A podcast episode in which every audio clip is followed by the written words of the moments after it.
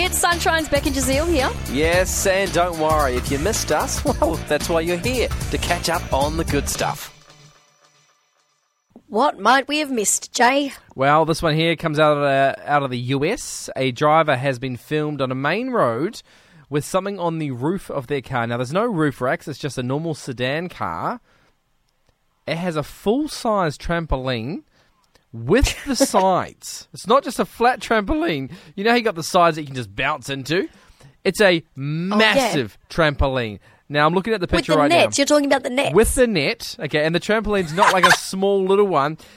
It goes probably the width of the, of the car, either side of the car. Like this is a huge trampoline, and it Could just be like a new safety feature in case you have an accident, you'll bounce right off. You'll be fine. If only. So they were traveling at between 10 and 20 kilometers an hour. And so it's been spotted. The viral, uh, the video has gone viral. So no doubt if you just type in anywhere on Google, uh, trampoline, trampoline. it'll pop up. But you're like, what? What was he It'll thinking? It will bounce. well done. But I thought, have you ever tried to put something on your roof rack? Something big? Desperate times call for desperate measures. Nothing?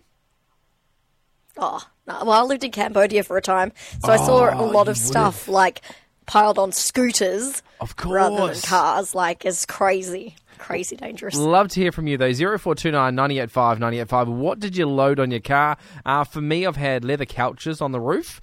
Uh, On the then- roof? On the That's roof. insane. Yep. And then I've also, this is probably the biggest thing we've ever had on my roof, but it was roof racks. I had a full chicken coop. Like a big chicken coop on the top. I was driving very, very slow, but it was all, you know, tied down. It was proper. It just looked insanely It's weird legit. because I had a tiny, tiny little hatchback car. So the, the chicken coop was the size of the car.